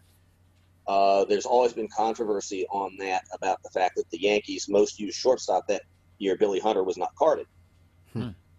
Uh, having sat and, and, and really looked at that original 55 set, I realized that Seitz didn't really have a choice. Hunter may have been the most often used shortstop, but he was in the minors in to, for good in August, not World Series eligible. And that team, he was only putting 20 players on a team then, already had two guys that had to be carded who were not World Series eligible. Was he going to put out a, t- out a set where of the world's where where the World Series uh, team Yankees only had only 17 of the 20 cards were World Series eligibles? Mhm. It's a tough call. Yeah. so uh, so you, so there's if you stare at these things long enough, you can always find something else to write about. Uh, my good friend Bill Blair a few years ago said to me, "John, we're never going to get finished with it this," and I said, "Good Lord, I hope not." That's no fun. Yeah. So and uh, we'll make sure that we, um, you know, we can have Mhm. show notes on our podcast here, and and the zaxappahandbook.org uh, link Yes. we can have Yeah, on there yeah. for people to go to. It's, um, it's you will not. We don't share who visits. There's no ma- there's no pop up ads. There's nothing. What we are, thanks to Roderick's work, very happy to also is we are now the online host of the various videos that Scott Lahotsky made about Right. Atlas in the day of Dyson Men and things like yes, that. which is very interesting too. Oh, yes. Wonderful stuff. Scott Lahotsky is another one of the saints of this operation, a very good friend. And um, so that, but yeah, how I store them uh, for the for the teams that are in the short envelopes, I use the APBA boxes, the APBA storage boxes that are sold. They fit wonderfully. They stack nicely. Hmm. What about all the long envelope stuff? And I got plenty of long envelope stuff. hmm There is something called. You all are sure familiar with bankers boxes hmm uh, anybody that ever had to deal with paperwork has seen them. There is a special size of banker's box. It is a model number 706, if you care, that was originally made to hold canceled checks back in the days when there were still paper canceled checks. Mm. They could put long envelope cards wonderfully. And Mhm. essentially, they're the same animal as the APBA storage boxes, just shaped differently. You set them on their side, but you can set them on their side; they fit in perfectly. And so that's how I store them. I have them. It's on. When I was in my old house, which was small, I had them in a storage unit. But in my nice, expansive detached house now, I have a I have shelving in the basement where I store them all, Hmm. and uh, very well organized stuff. And uh, and uh, which helps because I'm the sort of person that every now and again gets email says, "John, can you look up a certain card for me and tell me something about it?" Yeah, I can actually do that fairly quickly. I can actually find what I'm looking for. Um, uh, yeah, somebody, uh, my good friend, fellow Hall of Famer Randy Corrier was, I forget the now the name of the player, uh, emailed me not long ago. Did my former college baseball coach uh, get a card in 1950? Yes, as a matter Yeah. of fact, he did. He was a cop. You know that sort of that sort of stuff. And uh, and uh, last convention, Eric Nastily, I can't find the card I want to use in the home run derby. One of you guys bring it, and, he- and I, yep, I got it. so it, it works. It works out well. Uh, and that's uh, and, and that's these are things that uh, you know. It's not enough to be, you know, right Hall of Famer on my underwear. Uh, you know, that five bucks gets me coffee at Starbucks. There's a certain I need to be in a position to be able to give back to the rest of the community that has so honored me, and uh, and uh, and being the repository of this sort of information and being able to access it is uh, hopefully something that people find valuable. You know, it's um do you find with a lot of those older cards, especially the ones from the 50s and stuff that you handle them just normally or do you handle them more carefully because of kind of their They, I, rarity? I store them all in soft sleeves. Okay. Okay, and APBA cards, I'm sure everybody else knows that APBA cards just about the right size, the same size as Topps baseball card. Uh, and if I'm going to actually play them, uh, I will usually put them in top loaders, so they've even got more protection. Right. Actually, anything I take, I'm, I always the teams I take, even if they're not the old valuable ones, the ones that I take to a to a tournament or a convention, I'll I'll load that team into top loaders before I take it Mhm. uh, just uh, you know, and that and that works out very well. Um, and uh, and, and, and the uh, but yeah, and actually the the 50, 51, 52, and the A version, Great Team of the Past version, those aren't in the basement. Uh, in my office, which I barely go to because I'm mostly retired anymore, but my wife and my old business partner still occupy it. Uh, we have a fireproof file cabinet there, and those Oh. things. Uh, and that's uh, that's uh, that's uh, you know more for protection of you know nobody no street thief is going to target APBA cards but uh, but uh, you know things natural disasters and other things happen uh, let us not forget that all of the negatives of the official photographs from John Kennedy's presidency have been destroyed they were in a safe deposit box in a bank in the World Trade Center Oh, so that's Yeah. little things like that right. Yeah. Yeah, the uh, the the original Emancipation Proclamation went up in the Great Chicago Fire. Right. You know, so you so so these things that are irreplaceable, you do a little extra work with. But even but all the stuff the old 50s and 60s stuff I've got in, in soft sleeves, at Hmm. least. Very cool. And do you Alright. buy the current set each year too to keep adding on? I, or- I'm a, a year or two behind now for reasons that I won't. But yeah, I, I generally, as long as I'm calling myself editor of the handbook, I've got to keep a fairly complete collection of baseball cards. I really, you know, I'm really not qualified to keep being editor of that darn thing if I don't. that's, uh, Right. that's uh, I'd say I'm a year or two behind now for re- for for. That's something I'm going to catch up on here fairly quickly, particularly since I don't know if you saw. And I just saw today that APBA's putting out a pre-play card set for 2020. yes. Yes. Yeah. That's one of the things that, unlike most of the sets, you won't leave on the market for long. So I'll Right. probably, it's time for me to. ba- I've got to make a big order anyway. It's time for me to back up and hit Yeah. that head on. Save on the shipping a little bit. Uh, that's that. If if I, you know, shipping costs were all I had to worry about with this. yeah. yeah. Yeah. that's that's um, I'm a I'm a I'm a few years and a dollar or two past that. Uh, Mhm. So are you just a, a a hard copy card guy, or do you ever do BBW or the APBA Go or any of the other I- stuff? I am as as David Lawrence termed it in his essay that was in Zach's handbook. I am an unreconstructed card and dice guy.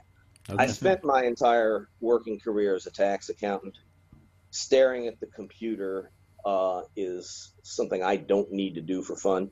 Mhm. Uh, that's uh, uh, the only thing I do use it for. I, I and this is because of wear and tear, you know, on on really on the hands. I do use random.org and a computer screen for the dice Okay. roll. Yeah. Mhm. Um, a, it, my dogs don't get as disturbed by the noise. B, uh, it's a little easier on a hand that's already got a few worn out nerves in it, Yeah. uh, and and things like that. But otherwise, no, I'm I'm card and dice all the way. I'm, you uh, a, a basic game or a master game guy? I play more basic than master, although I've played plenty of both. Um, uh, I find that for solo work, the basic game works. The master game, if I'm playing face to face, I'd rather play master. Playing Mhm. solo, I'd rather play basic with with certain innovations Okay. to uh, to uh, for instance, take care of the caught stealing and the double play problems and things like that. But uh, I'm, I've even got innovations on the soccer game. Well, one year I did the soccer speech at, at the convention, and I said, okay, everybody here who's played APBA with dice, raise your hands if you've never tweaked the game or innovated. It didn't get a hand up. You know, everybody had. And I've even got there's even tweaks that I've come up with on the soccer game. Although, you know, that doesn't mean I don't think it's a great game. I think it's a great game right out of the box. But uh, but uh, you know, that's half the fun of these things, and that's another reason I stay with card and dice. Uh, I'm not enough of a, of a core head to tweak a computer game. Uh, if anybody is, I'm not. so Right. That's, that's where that is. Now, I also know that you've um, organized some local tournaments, some pretty large ones and stuff. Uh, I think the Robert Henry Memorial Tournament is one that you've been involved with quite a bit. You know, can you talk to us a little bit about Yeah, about Uh, that? and I don't know if anybody can see, but I'm wearing the T-shirt from the last Henry tournament. Um, uh, the this is uh, there's a little story here, but it's one of those stories that, tran- I, to my mind, transcends APBA. Uh, and and that's the thing with the thing with APBA. By the by the time one gets really embedded in the APBA community, uh, you know, the game becomes more of the excuse than the reason. Yeah. people look at it. Um, when the conventions, of course, the conventions up through 2012 were in Lancaster. Uh, at the last two Lancaster conventions, there is a guy named uh, now a Hall of Famer, very very dear friend named Brian Kavanaugh, who is from the Bridesburg neighborhood of Philadelphia, which is the old Irish working class neighborhood of Philly.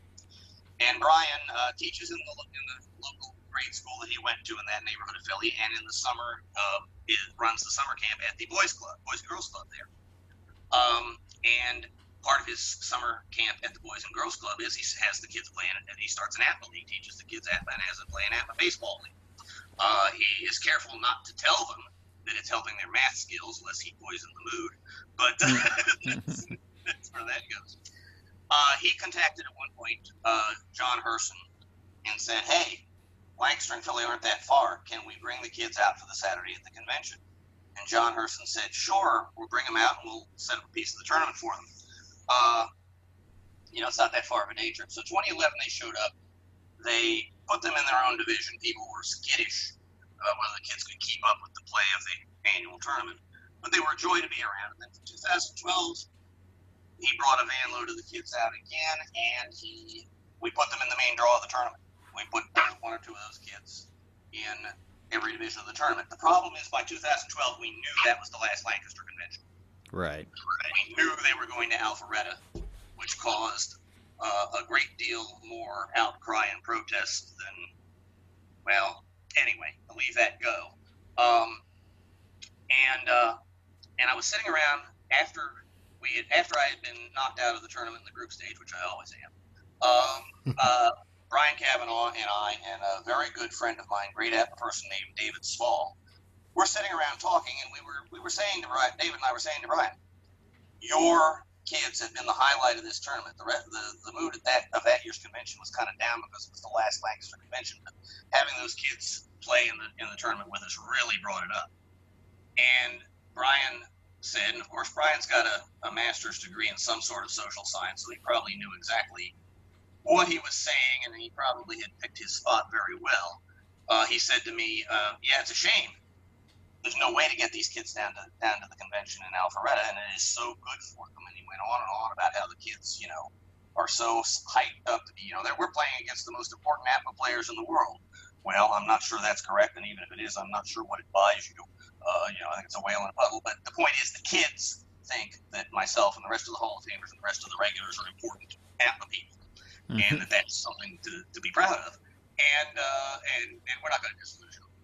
So, me, being an idiot, shooting my mouth off, said to Brian, Well, listen, we can't get him down to Georgia. I understand that. There's no reason we can't do something for him here. I said, You get me a date, a Saturday next summer, and I'll drum up a place to play, and I'll get a dozen or so of these guys who are all buddies of mine, and we'll show up and do a special tournament just for the kids. Hmm. I figured it would be a one year deal. Um, it is now eight years after I shot my mouth off. It has taken the coronavirus to get it to where I don't, I'm not going to be doing it this year. We right. unfortunately announced that we can't do it this year because of the virus. Um, it is a wonderful thing. Uh, it is, uh, we get, uh, we, we get, uh, it's invitation only, but I, I, I recruit the so-called adult players uh, to get about an even mix of those. And Brian brings a couple of van loads of, of his kids from the boys' club, and uh, the the the this thing has just been well by halfway by lunchtime the first year. My uh, Steve Scott, my very good friend and fellow Hall of Famer, walked up to me and said, "Okay." When we do this again next year, and I was like, "Oh boy, I'm sunk." Mm-hmm. I'm, I'm I, I enjoy. My wife, uh, uh, Dr. Rebecca Peterson, uh, is also she does all the facilities work. She makes sure we have a place to play and lunch and all the rest of that. Uh, and uh, and while there were other regional tournaments at the time, there were maybe one or two a year. Now, if well, look at last year. This year's a bad example. What were there? Thirty or more last year. Yeah. Mm-hmm. Uh, now, most of the regional tournaments are more, you know, just anybody come and play, and it's mostly, you know. But uh, mine's a little different. You know, what I tell the adults that I recruit to the darn thing is, look, at if you actually care about winning this tournament, this tournament's not for you, because I do. I stay up at night figuring out ways for the kids to win, not the adults to win. Mm-hmm. And uh, we have, you know, the rules are very heavily shaded. For instance, all tiebreakers in the standings go to the kids, and uh, and uh, for an adult to get in the playoffs, he's got to win his division outright because if there's a tiebreaker, the kid gets it, and wild card spots are reserved only for the kids. Adults can't get them no matter how well they do. Uh, and uh, but we've had we've had kids win the whole thing twice. Um, and that's uh, great. And, and we're you know and and it's just and uh, one of those kids was a junior high school kid in 2011. Uh, Rebecca and I had the pleasure of watching his virtual graduation from St. Joseph's University this year. Hmm. So, uh, so and of course, you know, it's his parents and his teachers that uh, that made him the successful young man that he is. But everybody involved in the Henry tournament is going to secretly, in their own mind, take one tenth of one percent of the credit. So that's uh, that's uh, and uh, and then in the last couple of years of the Alpharetta tournament, what we have done is offer when the kids age out, when they're over 18, this is a liability issue. then we will bring one or two. We will offer one or two of them the chance to come to the Alpharetta convention each year on our dime. Hmm. And, uh, Nice. and that's we do all of this with contributed funds from the very generous people in the APBA community. The tournament, the bringing the kids down, everything, and uh, and uh, it's uh, it's among the things that I take that that that, uh, that I'll take a little bit of pride in because it's really good for the kids. Uh, and uh, and you know the Boys and Girls Clubs have always been closely associated with baseball. They still are. That's where I played baseball as a kid. Mm-hmm. Mhm. Um, and uh, and uh, and that's where a lot of major leaguers played baseball as a kid, and uh, it's it's a good and important thing. But uh, but the uh, but but the looks on the kids' face at this tournament is only surpassed by the looks on the adults' faces. Uh, it's really a fantastic thing. Say, Wow. it, it transcends the game. Uh, it's uh, you know it's I tell people Brian Kavanaugh makes the better the world a better place 365 days a year, and because of this tournament, he gives me a chance to make the world a better place one day a year. Hmm. So that's which is probably my limit. Sounds but that's great. that's where we are. And when uh, two years ago, when John Herson inaugurated the Tournament Organizer of the Year award, which he felt compelled to do because there are so many tournaments now, uh, my wife Rebecca and I were co-winners of the first year, uh, which is which for which we I was very humbled.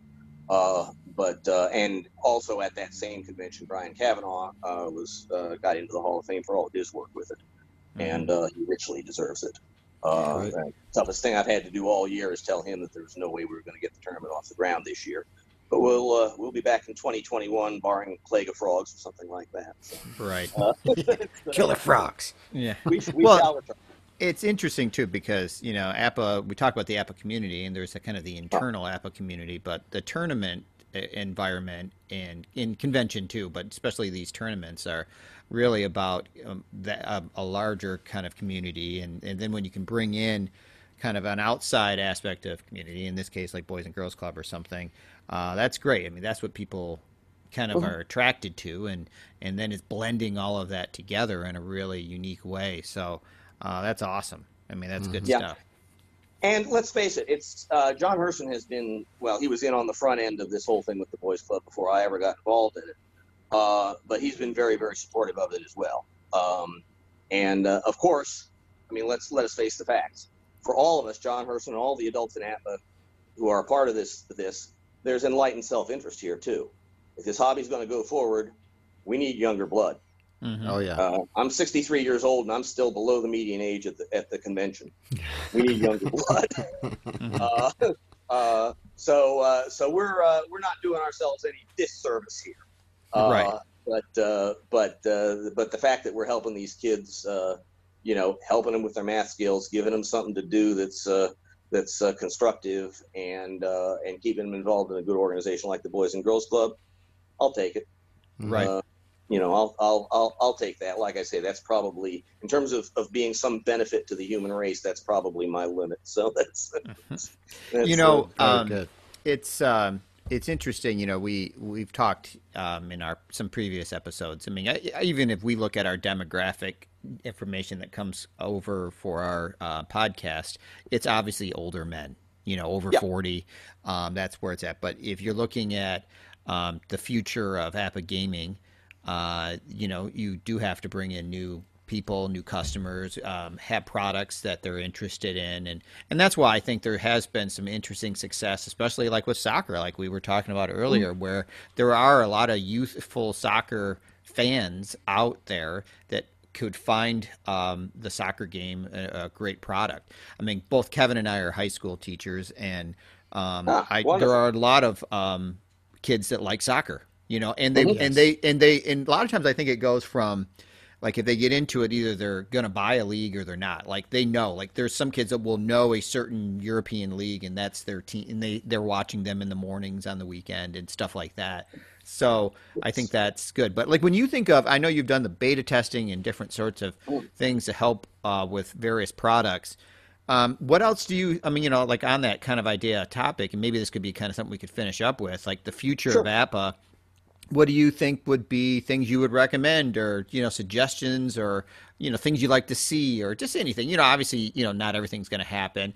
Uh, We also kid around a lot. I know you mentioned some stuff about. Uh, uh, basketball, and uh, APBA's never Kids really had. like kids they, like basketball. the kids too, really like basketball, but you know the product that they've had hasn't been that successful. But if you have any thoughts on that, uh, feel free to bring that up too. But like, what do you think about the future of the of Well, what's going on? Th- things like uh, like AppleGo Go are very necessary.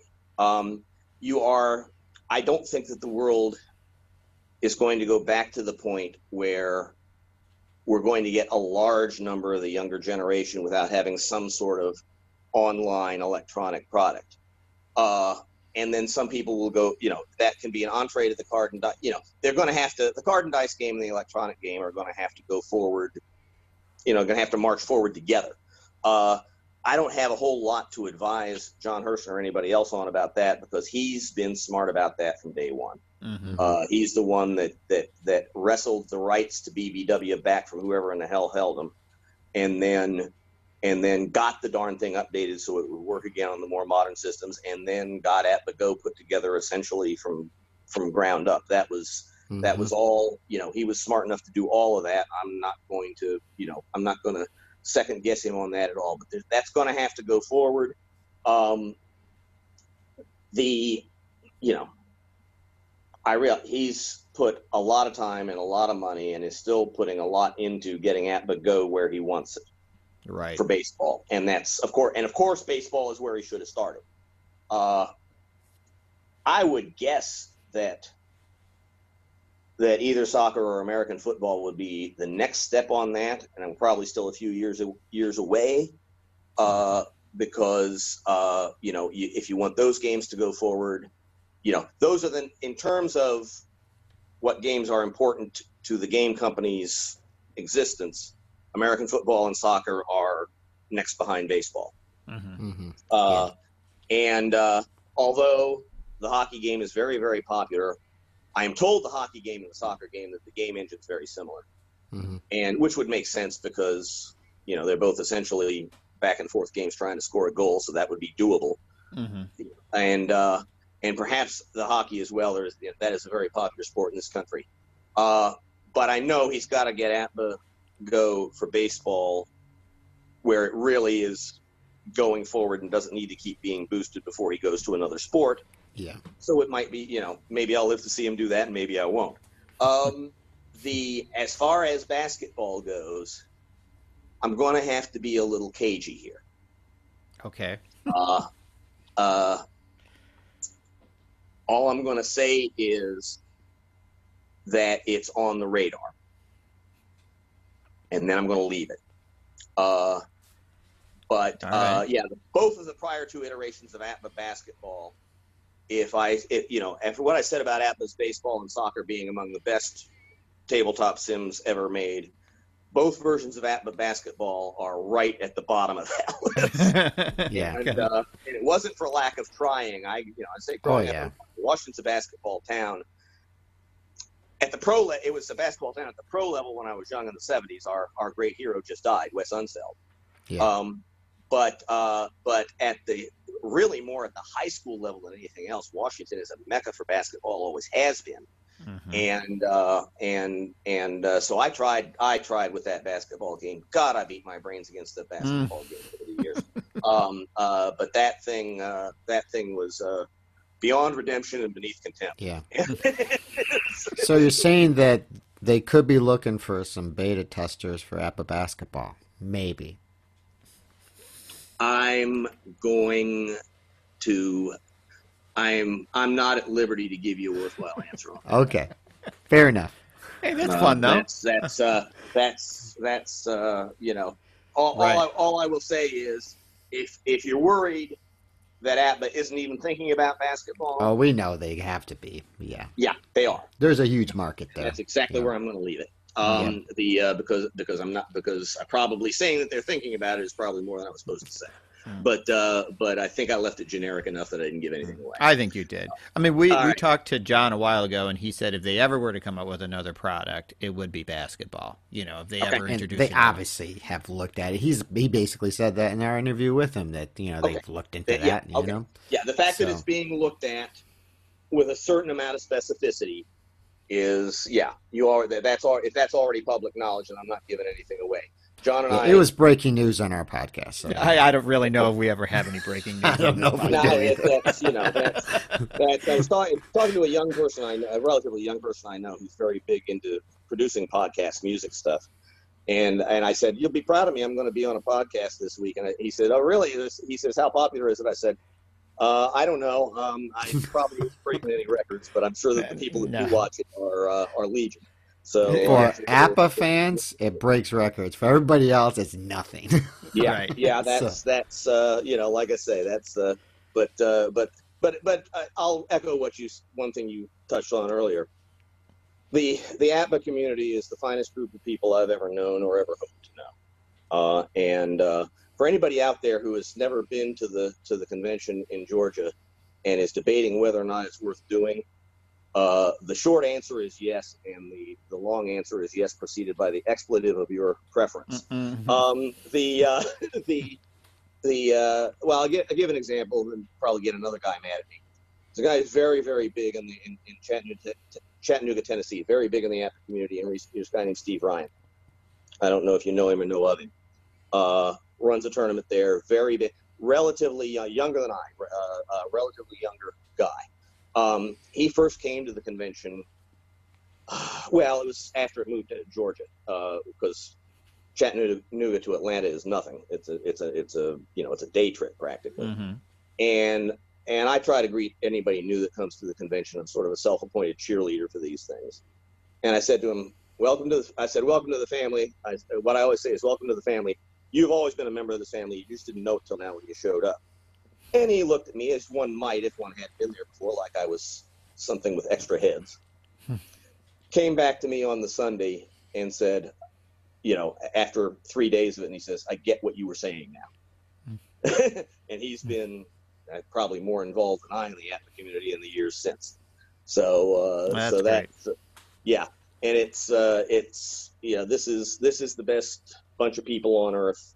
And, uh, and it's, it's, you know, that's, I'm just privileged to be allowed to, uh, to, uh, to be as much of a part of it as I am. And, uh, Yes.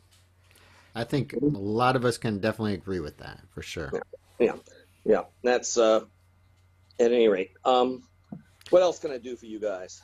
Well, I mean, we I think we've had a really good conversation, John, and and we at some point hopefully can have you come on again when other things are going on. Maybe um, you have um, you know you're doing something you know with the company, or you're uh, doing something with the handbook, or um, something new with soccer to talk about, especially soccer. Um, Oh, yeah. and then we could, you know, always touch base with you on different things. You know, we we're kind of rolling through different people as we go, and we haven't had any repeats yet. But you know, all these Hall of Famers we talk to um, always have plenty of things that they can come back and talk about at any Oh. time. Um, but um, I'm thinking that uh, we've had a really nice conversation, and I think a lot of people are going to find this, you know, have found this interesting. Um, I know with the soccer stuff, um, this was been this has been really good for me. Yeah, very enlightening for sure. Yeah. Yeah, and, and I will say to you guys, uh, you know, if, if you guys have not played the soccer game, if No. you ever sit down, to, if you ever sit down to play it, if you're having a little trouble getting going, I, I, I perceive that you guys are not uh, are not uh, dyed in the wool soccer fans. No. Um, uh, if you have a little trouble getting going with it, you know, get a hold of me, give me a buzz. We'll we'll we'll get you through it, and uh, you know, once you once you get about the first ten plays done, you'll be hooked. Uh, Okay. you'll be there. Uh, getting to that point has been up and down for people, but uh, but once you get th- once you get there, you're hooked, and uh, and that's uh, and and uh, and I'm I'm glad to help anybody with it anytime. That's uh, I will I will proselytize for this thing up one side and down the other. So Right. uh, that's I would do it for I would do it for the baseball game too, but the baseball game uh, doesn't need more acolytes. Right. They have plenty of ambassadors that way, but yeah, some of these. yeah, the, the baseball game's PR department is well developed. Well, um, eh, thank you very much for being on the show, and I'm sure that um, we'll talk to you again. yes, thank you. Anytime, guys. Anytime you want.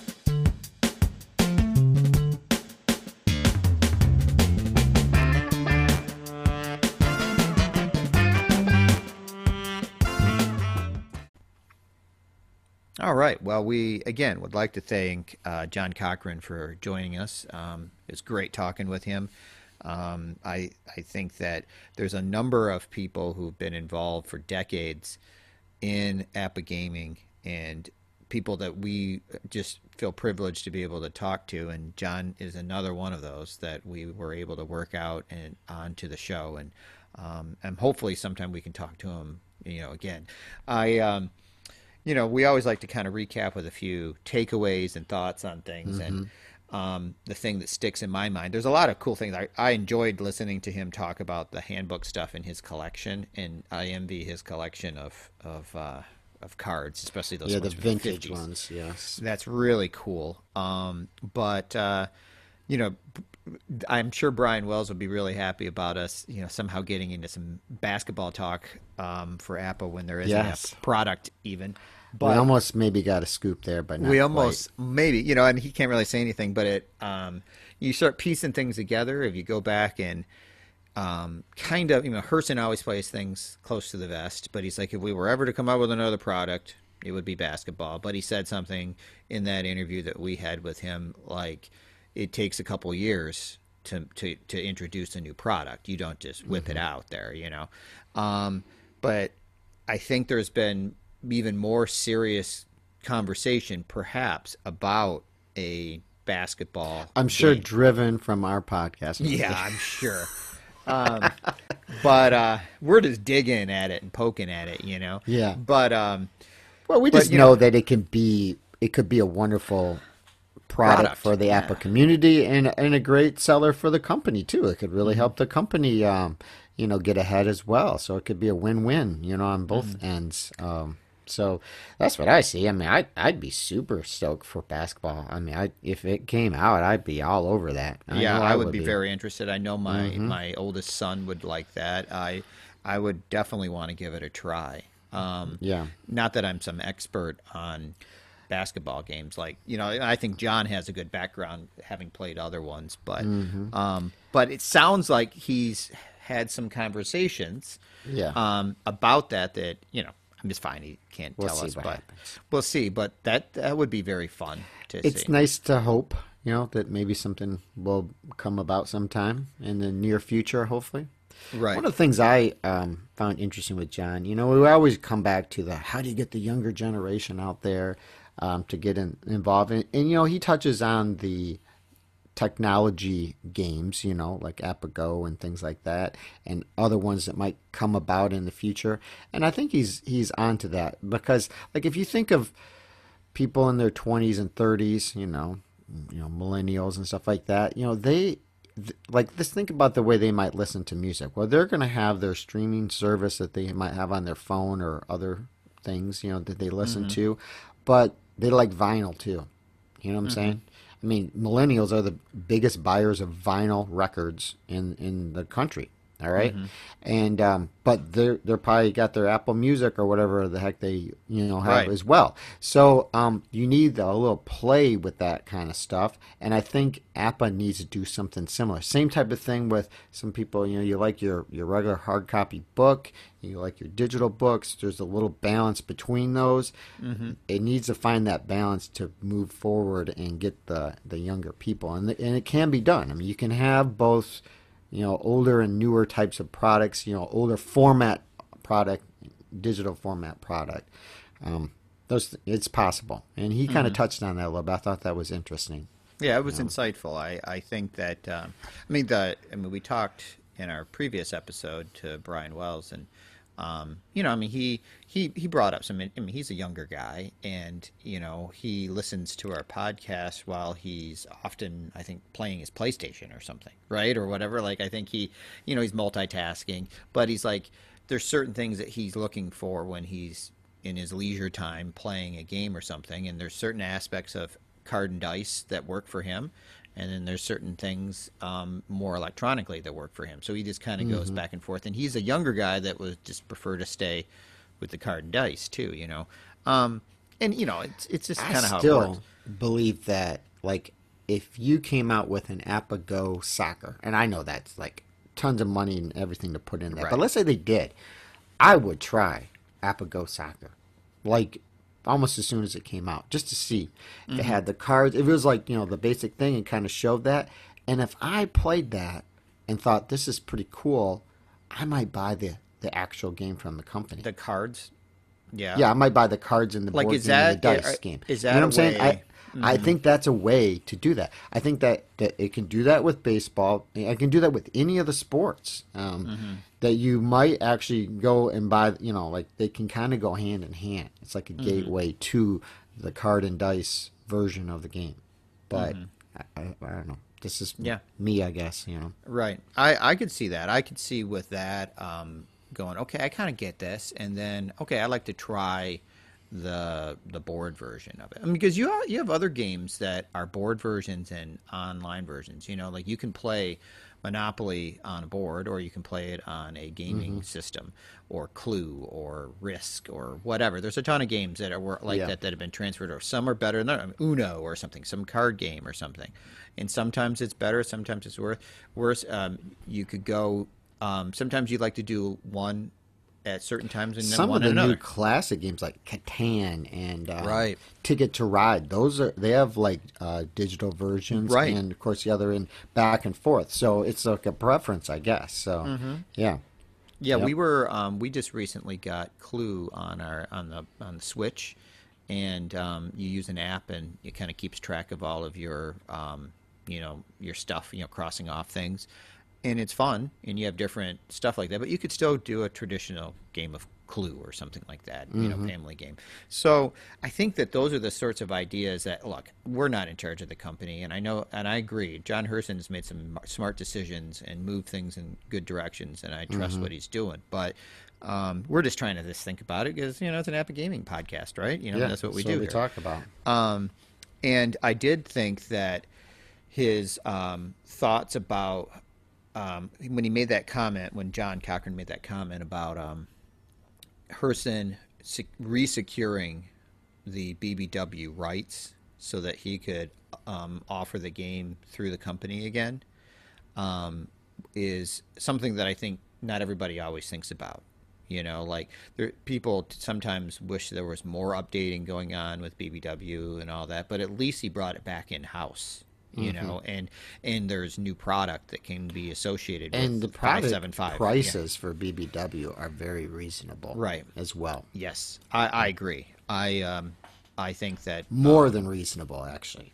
You know, Yeah. Um, so that you know, interesting, insightful stuff. Um, so we um, we've had a good run here of a number of weeks in a row since uh, this uh, pandemic kicked in, and we had a lot of stay-at-home orders and things like that. And that's really, you know, looking back, what made us switch to an all APBA gaming podcast, and we've had interviews every week um, for a couple months, it, uh, basically. Um, and we've had uh, an increase in our listenership, which we really appreciate. Um, and we're going to kind of keep moving ahead with what we're doing. We are going to uh, take a week off um, for the Fourth Fourth of of July. July, Um, and fortunately, things have gotten a little busier for both of us. Uh, I know you've actually been able to get back to doing some umpiring, Mm-hmm. um, and so that sometimes we're you know used to be we, yeah we can interview you whenever you know that sort of thing, Yeah. and now it's like we're kind of working things out a little bit.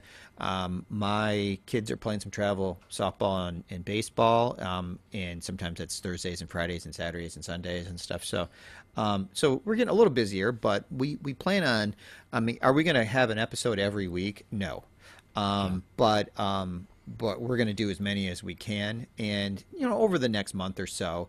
Uh, I know you got a vacation planned, um, so we're, we'll probably have a couple weeks where we may not have an episode, but don't worry. Um, we'll get back to those and line up some different things and it'll be good but um but we we appreciate kind of this phase that we've gone into and i think we've kind of kicked into a new mode that is working for us wouldn't you agree Yes, I agree. I agree for sure.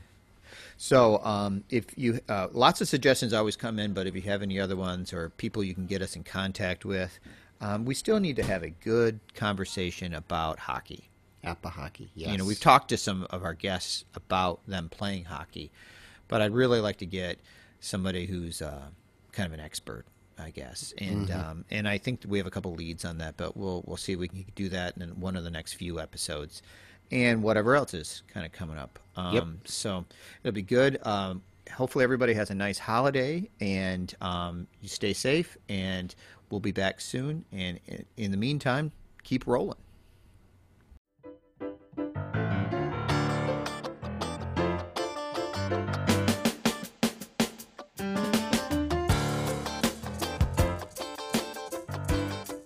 Double Take is recorded using Audacity and CleanFeed. We use Fifine USB microphones and distribute through Anchor.fm. Theme music Funk in the Trunk is by Shane Ivers at silvermansound.com. Please follow us on Twitter, Facebook, or Instagram at Double Take Cast or email us at doubletakefeedback at gmail.com. Thank you for listening.